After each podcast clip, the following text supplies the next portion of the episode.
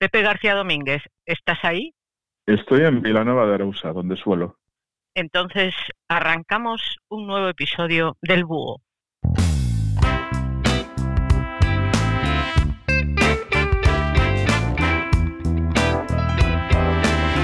El Búho, con Eugenia Gallo, Cristina Losada y Pepe García Domínguez.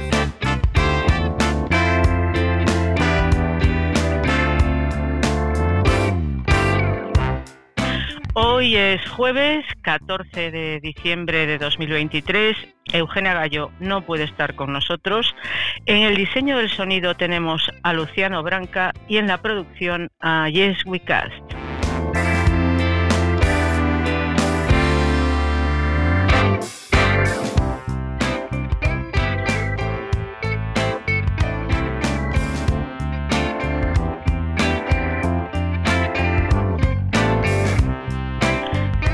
Bueno, Pepe, hemos visto ya la toma de posesión de Milei, de Javier Milei en Argentina, en Buenos Aires. Hemos visto las primeras medidas que ha adoptado, medidas económicas, lógicamente, porque eh, la situación en la que se encuentra el país es eh, catastrófica en el, en el, aspecto económico. Y bueno, yo debo decir que eh, vi la toma de posesión y el discurso que hizo después en la escalinata en la Plaza de los Dos Congresos. Y, perdón, y resulta que, bueno, me encontré a un Milei en contrario a la caricatura que un poco se ha difundido de él, ¿no? Que, o sea, lo que hemos visto aquí, sobre todo en redes sociales, incluso en la prensa, pues es a Milei dando gritos, con una motosierra en la mano. Eso, perdona, eso, eso no eso no es la caricatura, eso es mi ley. Bueno, Porque eh, el que sí. estaba con la motosierra era él.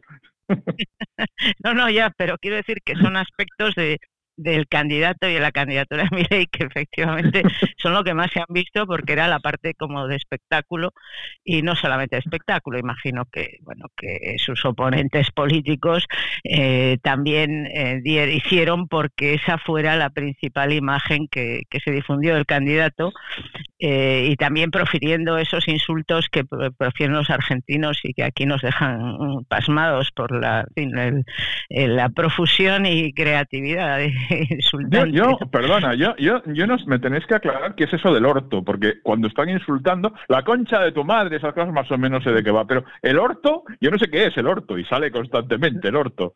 Pero, en fin, yo consultaría, yo consultaría el, el, diccionario, yo no lo, yo no voy a entrar en, en hipótesis. consultaría el diccionario, el panhispánico de dudas y cosas por el estilo, eh, para, para establecer la definición que puede, que puede estar ahí en juego. Eh, bueno, lo que te quería decir es que, bueno, eh, vi un discurso de, de, toma de posesión y de propósitos y de clarificación o de, bueno, de exposición de cuál es a su juicio la situación económica argentina que digo que me sorprendió porque cuando has visto, a, te han presentado al loco, pues de pronto ves a un tipo, en general, y casi todo el discurso plenamente racional, con un tono eh, casi profesoral, explicando cosas que me sorprendió. Además, porque era un discurso muy económico con datos económicos. O sea, yo creo que si eh, en España hay un presidente del gobierno que eh, en un discurso de investidura se pone a dar esos datos con ese detalle eh, y, esa prolijidad, bueno, eh, la gente desconecta y no, no se considera. Bueno, total, resumiendo y para no alargarme, eh, vi un discurso pues racional, vi un discurso nada populista, es uno de los adjetivos que se le han adosado a mi ley, y eh, tampoco especialmente doctrinario eh, en, su exposición y asunto. Eso sí, lo que dijo, eh, y por eso digo que, tampoco, que no fue un discurso populista, fue vamos a hacer un ajuste, ese ajuste va a empeorar la situación de entrada, eh, pero es la única salida que tenemos. Yo sé que tú estás, eh, estás mucho más empapado de la situación argentina, que eres un fan de las tertulias políticas argentinas. yo, soy argentino. Eh, has descubierto el periodismo argentino y creo que te parece fantástico, además. A mí me parece extraordinario el periodismo argentino. Eh, te lo digo en serio, sin ningún tipo de ironía. O sea, el periodismo argentino lo hay. Hay, hay, hay la variante cutre, salchichera, demagógica, populista, en fin, friki, igual que aquí, pero después tienes un, periodismo serio de nivel que en España no lo tenemos. Pero, pero ni en broma. O sea, eh, con una gente con una calidad, con, con, una profundiza, con una profundidad de análisis y sobre todo con una libertad impresionante. O sea, a mí me sorprende mucho la libertad que hay. Cuando digo libertad quiero decir que puedes estar en un medio de izquierdas y hay un tipo de derechas disintiendo y no lo despiden, ni, ni en fin, ni montan un, un juicio o un scratch, ¿no? hablan civilizadamente. Eh, y eh, viceversa, o sea, te encuentras... Eh, hay, una pluralidad mediática y una, mm, un nivel en el debate. O sea, aquí estamos, estamos colgando a gente por los pies, diciendo barbaridades, y con un nivel muy básico, muy, muy rudimentario, donde cualquier indocumentado opina de cualquier cosa y sienta cátedra. En Argentina observas un nivel que, insisto, a mí me parece invidiable y por eso me, he convertido en un adicto de las tertulias argentinas, que hay muchas además, las veo en YouTube, y, bueno, te vas empapando de la realidad argentina, ¿no? que es dramática por lo demás. Es, es un país europeo con una economía africana, eso es terrible, ¿no? Pero, pero es lo que es Argentina, ¿no?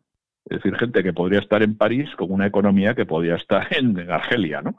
Eh, y ese contraste tan brutal que, presenta sobre todo Buenos Aires, Em, te llama mucho la atención y te impacta. Y además hay, otra cuestión por lo que me interesa mucho Argentina, porque ves, ves elementos que, que tienen que ver con nuestra realidad económica de fondo. Es decir, yo, cuando analizas Argentina con un poco de profundidad, piensas, bueno, ¿qué sería España si no tuviésemos turismo?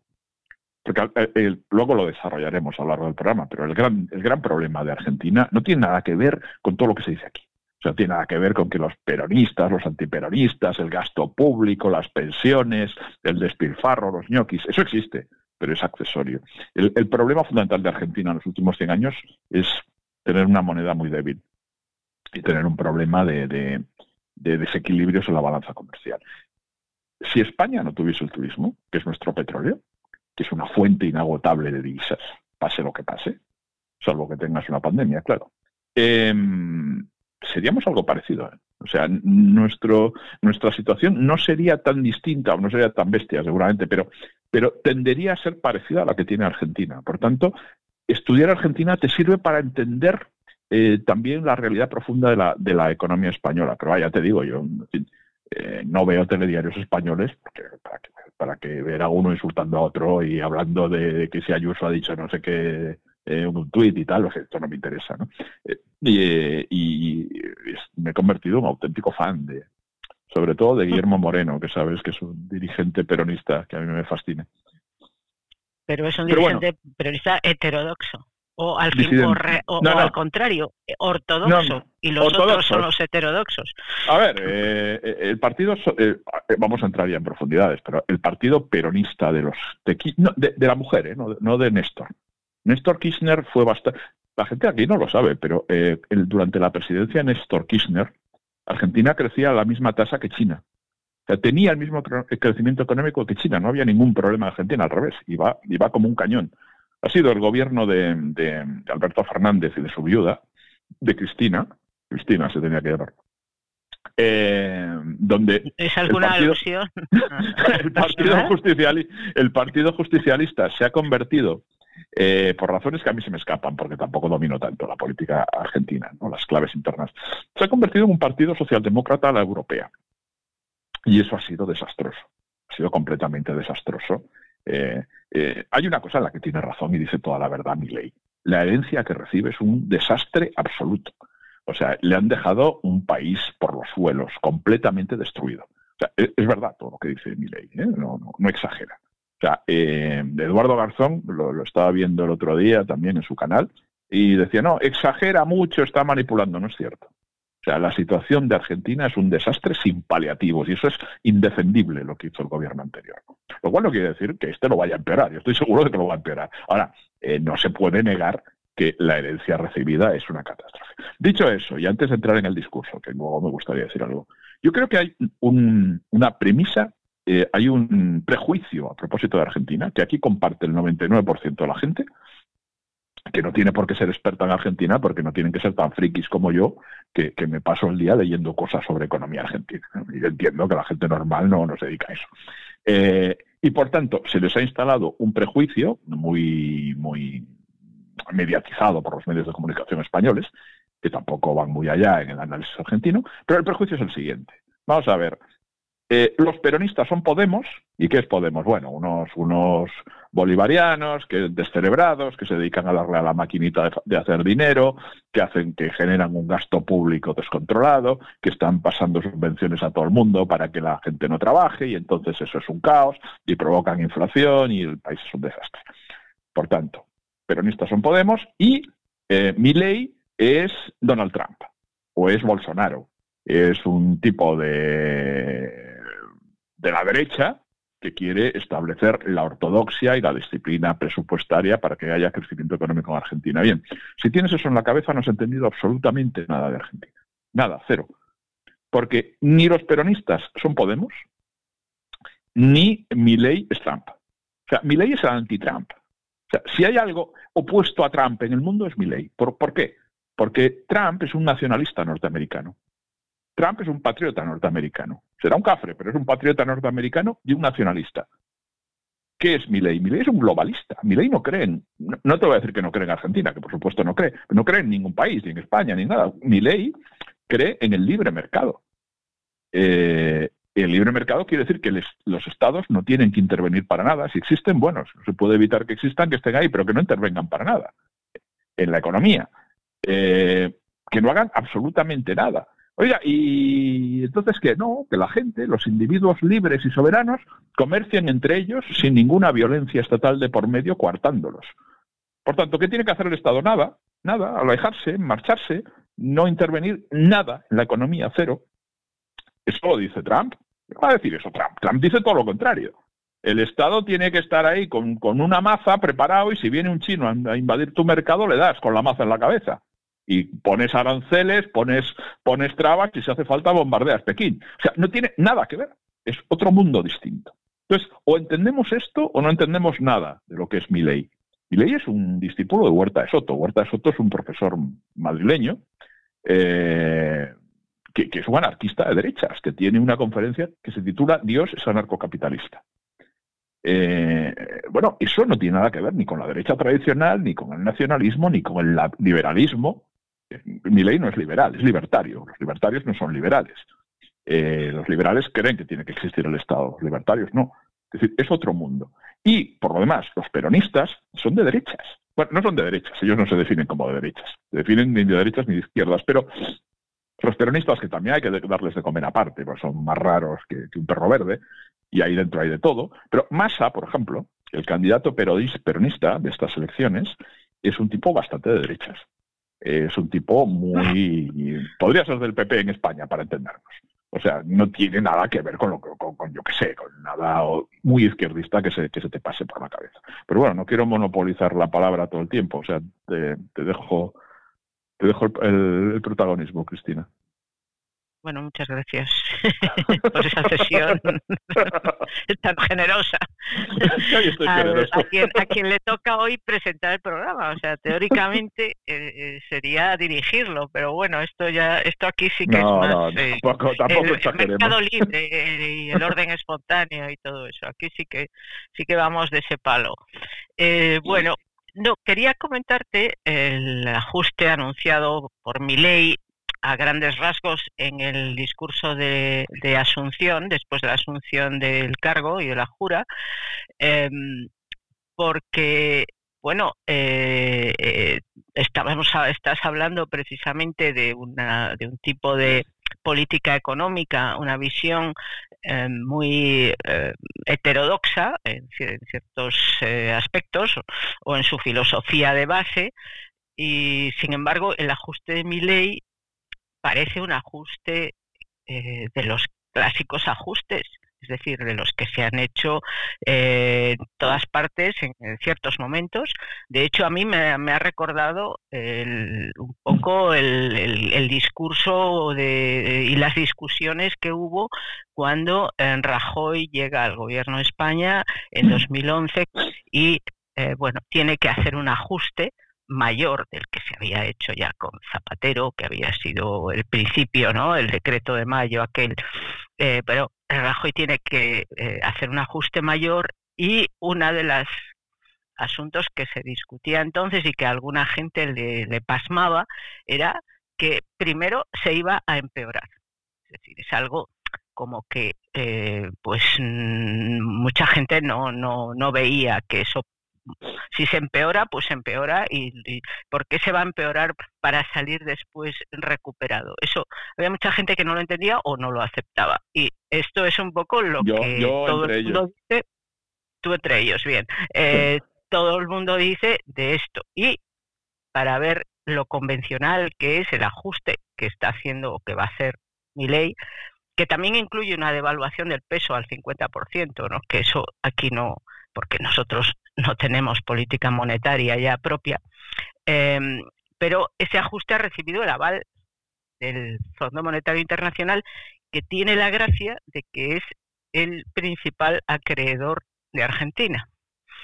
De modo que el principal acreedor de Argentina y además Fondo Monetario Internacional le ha parecido bien el, ajuste que ha hecho mi ley, con lo cual deduzco que no debe ser enormemente heterodoxo, raro eh, ni extravagante cuando está apoyado por ese, esa institución internacional.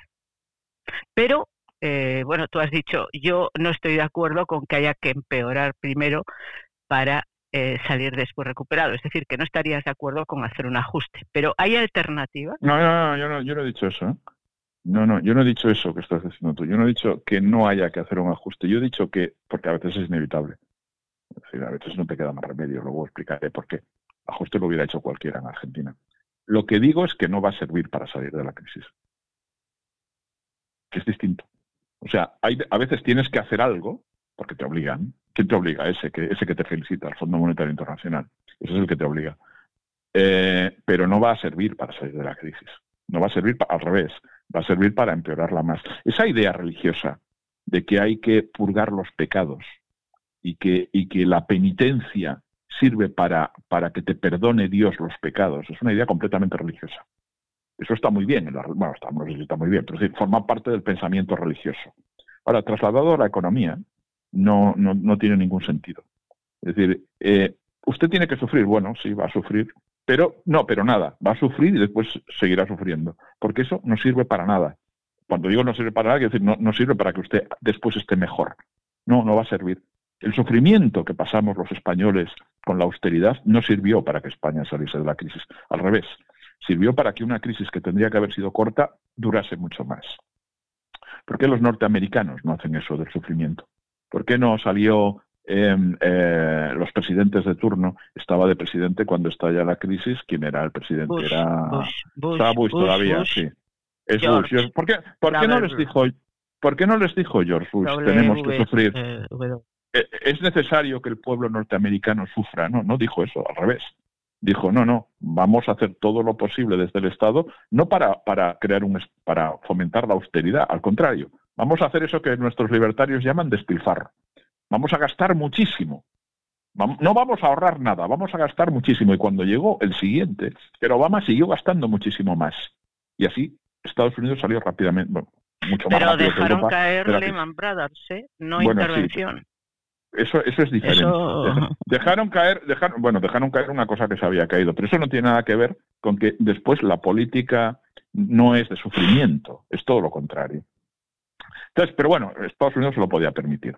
España no se podía permitir otra cosa, pues no teníamos, eh, tú lo acabas de decir, no teníamos soberanía monetaria, entre otras cuestiones. Y Argentina no puede hacer otra cosa. O sea, yo estoy de acuerdo en que no puede, bueno, no puede, en fin, tiene que hacer un ajuste, se podría hacer de otro modo, luego lo discutiremos. No, es que no, no hay plata y por tanto no se puede hacer otra cosa. Que no hay plata es cierto, que se puede hacer otra cosa, no se puede hacer otra cosa, no es cierto, sí se puede hacer otra cosa. Pero en cualquier caso, la idea de que el sufrimiento te lleva a la redención es una idea religiosa que en economía es absurda. El, sufrimiento te lleva a más sufrimiento, ya está. Punto. Por tanto, los argentinos van a sufrir mucho ahora, los dos próximos años, y fruto de ese sufrimiento no va a haber nada, por desgracia.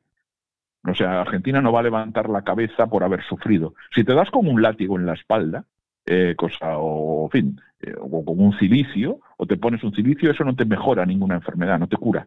Eso te deteriora más. Es lo que le va a pasar, por desgracia, a la Argentina. Pero bueno, eso, además, estamos hablando como si esto no se hubiese hecho nunca, si se ha hecho cientos de veces. Planes de ajuste se han hecho, nosotros pasamos aquí por la austeridad, pero, pero en, América Latina y en la propia Argentina se han hecho 20 veces. Si llevan 100 años haciendo planes de ajuste, ¿y para qué sirven? Para nada para, empeorar las condiciones de la población. Luego diremos, si no sirven para nada, ¿por qué se hace? Bueno, porque tienes un acreedor al que hay que devolverle dinero. Argentina, el gobierno de Macri, no los peronistas, ¿eh? el gobierno de Macri, que tenía un ministro de, Hacienda, que igual os suena el nombre, se llamaba Toto Caputo. Toto Caputo es el actual ministro de Economía de Argentina. Pues bueno, Toto Caputo, siendo ministro de, eh, con Macri, pidió al Fondo Monetario Internacional, a estos que felicitan ahora a Argentina, el mayor crédito de la historia concedido por el fondo a ningún país del mundo. Se lo dio, me parece que era en 2018. 50.000 millones de dólares. Tú puedes decir, Argentina se endeuda en 50.000 millones de dólares con el fondo. Seguro que el gobierno hizo maravillas con esos 50.000 millones, ¿no? Construyeron carreteras, eh, hicieron fábricas, crearon eh, infraestructuras impresionantes, enviaron cohetes a la luna. No hicieron nada. Argentina no hizo nada con esos 50.000 millones de dólares. Y dices, bueno, entonces ¿qué se los gastaron? Se los gastaron en mantener el tipo de cambio de la moneda, el tipo de cambio del peso. Em, por tanto, no tuvo ninguna traducción práctica efectiva en la mejora de las condiciones de vida o en la mejora de la, de la infraestructura económica del país. Esa deuda de del gobierno de la época de Macri es esta que tiene. Por eso el Fondo Monetario Internacional los felicita. Pero ¿Qué pinta el Fondo Monetario Internacional en Argentina? ¿Y quién es el Fondo Monetario para decir que le gusta o no le gusta lo que hace un gobierno soberano en Argentina? Eh, ¿Opina alguna vez el Fondo Monetario de lo que hace el gobierno de, Nicaragua, sí, de, Noruega? De Noruega diría, ¿usted quién es para opinar? Eh, sí, ¿quién es? soy el que te ha prestado 50.000 millones de dólares y quiero que me los devuelvas con intereses. Por eso el Fondo Monetario opina. Por tanto, ¿a dónde quiero ir? A que el ajuste simplemente significa, no que vayas a ayudar a Argentina, a que el pueblo argentino viva mejor, que va a vivir mucho peor. El ajuste simplemente, o el plan de austeridad, eh, simplemente significa que Argentina tiene que devolver 50.000 millones de dólares al Fondo Monetario Internacional. Y que, cuando digo Argentina, digo el Estado argentino.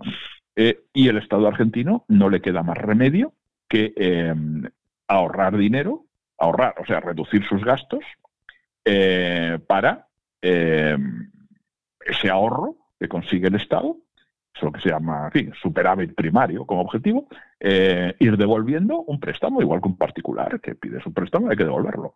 Porque si no, además, el Fondo Monetario Internacional tiene mecanismos para castigarte. Tiene un enorme poder para castigarte. por tanto, estamos haciendo de la necesidad virtud. No es que Argentina para salir de la crisis económica tiene que sufrir, no. Es tienes que devolver un préstamo, porque si no te van a fastidiar además. Y como hay que devolver un préstamo, oye, pues tienes que, tienes que em, de algún modo hacer ajustes entre tus ingresos y, tus gastos. ¿Habría otra forma de hacer eso sin que sufriera el pueblo argentino tanto? Sí, que la hay, claro que la hay. Lo que pasa es que el gobierno argentino no quiere, porque tendría que, en vez de castigar al pueblo argentino, tendría que castigar a determinadas élites argentinas que a él no le interesa hacerlo, por las razones que sean y que a mí se me escapan.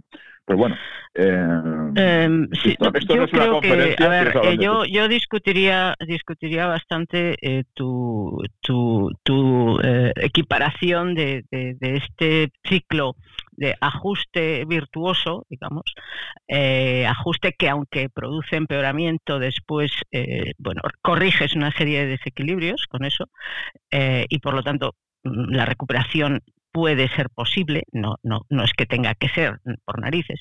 Yo discutiría, quitaría esto del enfoque religioso porque también lo otro puede puedes calificarlo de, enfoque de pensamiento mágico, ¿no? Eh, lo que tú estabas planteando. Pero yo, yo, todavía todavía no he planteado nada, no he dicho cuál es No, bueno, pero has insinuado, has sugerido, ahora mismo has sugerido que se podría hacer sin castigar al pueblo argentino. Hombre, yo creo que creo que uno eh, desde luego en, en, lo discursivo y en, los propósitos formulados no hay eh, nada parecido eh, al menos que yo haya escuchado de Javier Milei. En segundo lugar, el objetivo no es castigar al pueblo argentino, ni fue aquí castigar al pueblo español por malos, porque se habéis portado mal. Eso también es una manera un poco infantil y, sesgada de, plantearlo. Simplemente eh, hay unos desequilibrios en la economía eh, que, se, que, se considera que ha llegado un momento en que o los corriges o la situación que tienes va a empeorar todavía más. Y, y, entonces, digamos que eh, optas por esas correcciones y bueno, eh, en fin, creo que puede ser que tú me digas, hay un ajuste alternativo. Bueno, pues me gustaría eh, que en algún momento pudiéramos conocer ese, ese ajuste alternativo que tú planteas, pero yo creo que la cuestión interesante para mí de, esta situación y de este problema de Argentina eh, tiene que ver con eh, los modelos de desarrollo, podríamos decir, ¿no? Es decir, ¿cómo es posible que países que, eh, que se supone que, eran, que fueron ricos, ya sé que tú dices que eso es un mito, en el caso argentino, estén en una situación eh, de, mm, si no de pobreza masiva, pero sí de pobreza muy, muy amplia y en general se han convertido en países, digamos, pobres. Y sin embargo, países que eran pobres hace unos 60 años, y estoy pensando en el sudeste asiático, son hoy países que figuran entre, entre los mm, más prósperos del mundo, ¿no? El caso de Corea del Sur eh, es un caso paradigmático. Yo sé que tú has escrito algo sobre ello, has leído también, hay un economista coreano al que sigues igualmente con, atención. Pero bueno, eh, existen modelos de desarrollo que fracasan y modelos de desarrollo que funcionan. Es decir, eh, se puede aplicar una plantilla a todas partes o hay cosas, hay elementos, hay factores absolutamente, en fin, concretos de cada país que, que, te, que, te, llevan a decir, mira, no existe ningún modelo de éxito y tampoco existe un modelo necesario eh, de fracaso, sino que es absolutamente contingente, ¿no? Todo, todo es muy variable. Pero bueno, esto lo vamos a ver si te parece, Pepe, en la segunda parte, del podcast, a menos que quieras decir algo breve sobre esto para, eh, en fin, no, quiero decir, quiero decir que yo, yo, yo supongo que, porque además lo he dicho yo también en las redes, que quieres que hablemos de Corea del Sur y compararlo con Argentina, como casos extremos, ¿no? Eh, y casos extremos de, éxito asombroso, Corea del Sur, y de fracaso inopinado, Argentina. Eh, te diré una cosa solo así como, como entremés. Argentina tiene una dotación de recursos naturales extraordinaria. Desde el punto de vista. No, nunca ha sido un país rico, eso es un tópico falso. Porque la riqueza no tiene que ver con, los recursos naturales que tienes, eso es otra cosa. Eh, entonces, la riqueza tiene que ver con, tu industria. Eh, entonces, Argentina es un país con una dotación de recursos naturales eh, absolutamente privilegiada, tiene de todo, eh, tiene la zona, la pampa húmeda es la, es, el, es, el, es la tierra más rica del planeta, junto con la ucraniana. Eh, y Corea del Sur no tiene nada. Corea del Sur, desde el punto de vista de los recursos naturales, es Mauritania. O sea, no hay nada. Ni hay minas, ni hay agricultura, ni hay petróleo, por supuesto, ni hay fuentes de energía. No hay nada de nada de nada es, un sitio que dices, bueno, si te dan a elegir en el planeta dónde instalar a tu pueblo eh, para labrar su futuro, dirías en cualquier sitio menos en el territorio de Corea del Sur.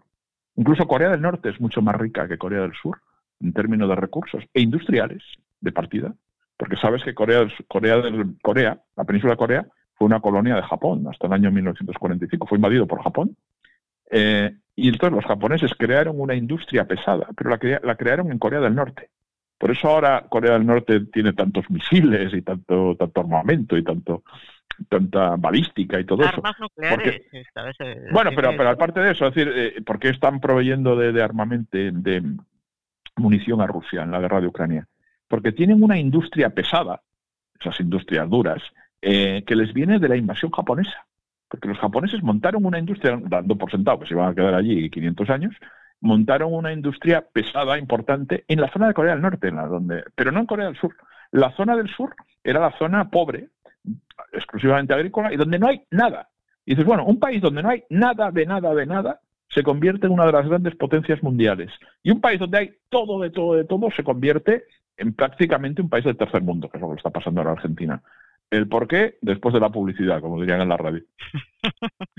bueno, pues eh, como siempre informamos aquí a, nuestros oyentes que eh, para escuchar las segundas partes del búho pues hay que ser mecenas del programa y para hacerse mecenas del programa hay que ir a la plataforma iVox donde colgamos nuestros podcasts. Allí en la página que corresponde al búho verán un botón que pone ahí apoyar. Pues clican ahí o clican en cualquier segunda parte de un podcast y bueno, hay que tener una tarjeta de crédito débito o una cuenta PayPal. Y uno se puede hacer mecenas desde 1,49 céntimos al mes hasta los 50 euros al mes. Y tenemos una segunda vía que es a través de Apple Podcast, donde uno se puede hacer mecenas desde 1,99 céntimos al mes hasta los 50 euros al mes. De manera que invitamos, como solemos hacer con Eugenia, a nuestros oyentes a que se hagan mecenas del programa porque gracias a su apoyo podemos seguir grabando estos podcasts. El Búho